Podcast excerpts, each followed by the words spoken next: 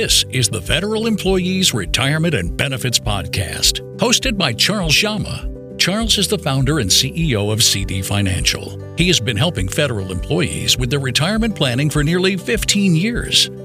Charles has been published by Kiplinger and is an award winning contributing author on Fedsmith.com. This podcast was created to help federal employees navigate their benefits to and through retirement.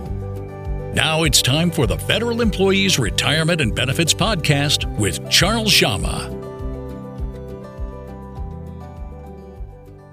TSP Roth, should you do a rollover? Yes. Oh my God, yes.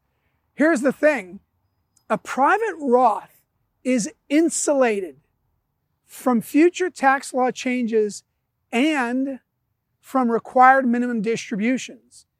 That means at age 72, you get to keep control of your money. Most people's Roth accounts, they want to be there for life. It's inheritance to the spouse and kids and for future adjustment in their retirement plan that's tax free.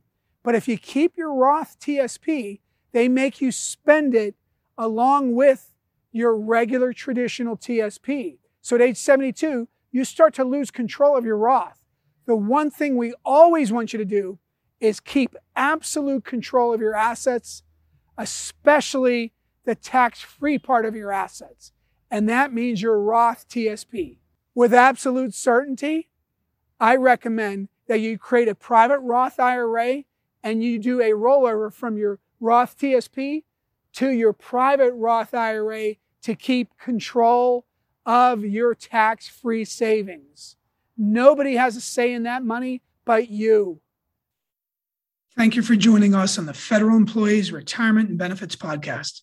This podcast was designed as an educational resource for federal employees. So if you'd like advice on your specific situation, click on the link in the description for your 15 minute phone call. It's absolutely free. Thanks for listening.